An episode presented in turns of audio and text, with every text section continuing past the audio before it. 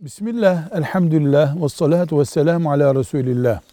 Gelişen teknoloji ile beraber balıktan, tavuktan, hatta arıdan pek çok alanda organik olan ve olmayan diye canlı hayvan yetiştirme türleri ortaya çıktı. Özellikle tavuk ve balık türü hayvanlarda bu daha da gelişkin oldu.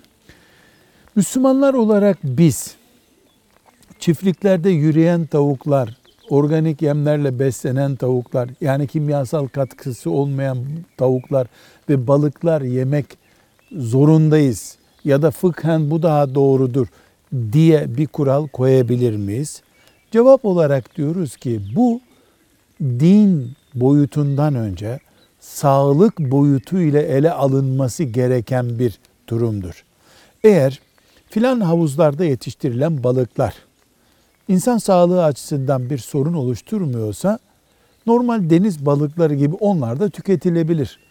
Tavuklar için de geçerli, arı için de geçerli. Arının kendisi belki çiftliklerde üretilmiyor ama bala müdahale yapılıyor. Tereyağına müdahale yapılıyor. Koyuna, ineğe müdahale yapılıyor. Bunların tamamında uzun vadede de olsa insan sağlığı özellikle dikkate alınır. Velhamdülillahi Rabbil Alemin.